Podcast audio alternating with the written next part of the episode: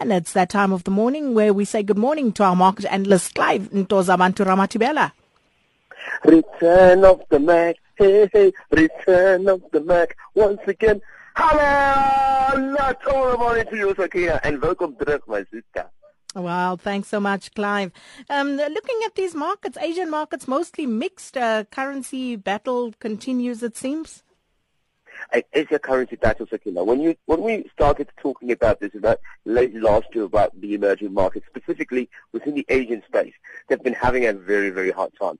Two factors. The first one is the strength of the dollar in early this year did create a little bit of turmoil in these markets. We saw the yen actually uh, take a little bit of a nosedive. What was interesting is that in actual fact yesterday the numbers came out. It seems like they've done relatively well because when the yen weakens, obviously their export numbers increases, and so that sort of supported that particular case. The second point I want to make is that because you've got the uh, currencies such as the ringgit and the uh, and the and the, and, uh, the, the yuan in China, all these currencies have been really, really drained, including South African rand at the beginning of the year. But we're starting to see them actually pick up again.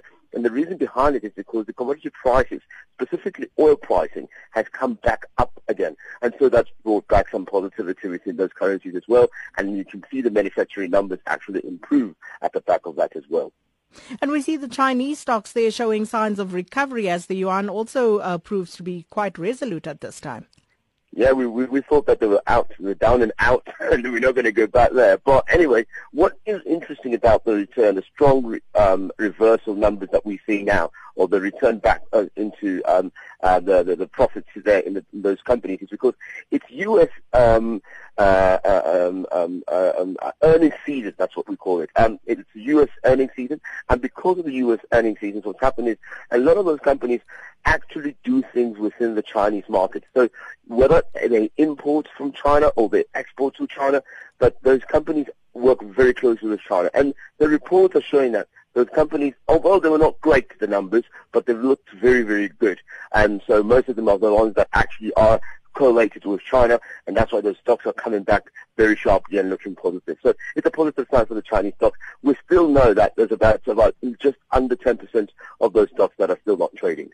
And just looking at the situation overall, Clive, uh, emerging markets are moving more positively at the moment, at least more positively than they were at the beginning of the year, but still uh, growth seems to be hard to come by it, it, it is it is very difficult. I mean, we see it here locally. Um, uh, if you think about the the rand, the strengthening of the rand in in in in, in, in, in the last week, and also if you look at the fact that the commodity prices, uh, specifically oil, has come up again as well. It looks very strong.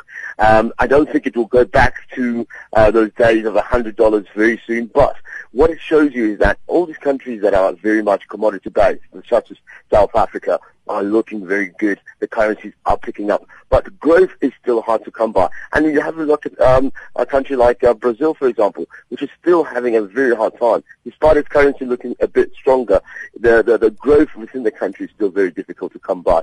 South Africa, for example, we heard from the budget speech that our growth for this year has also been revised. We heard from S&P the other day with a secret meeting um, that, that they are also concerned about the growth of the country, but they reassured investors that there's going to be positivity back into the market.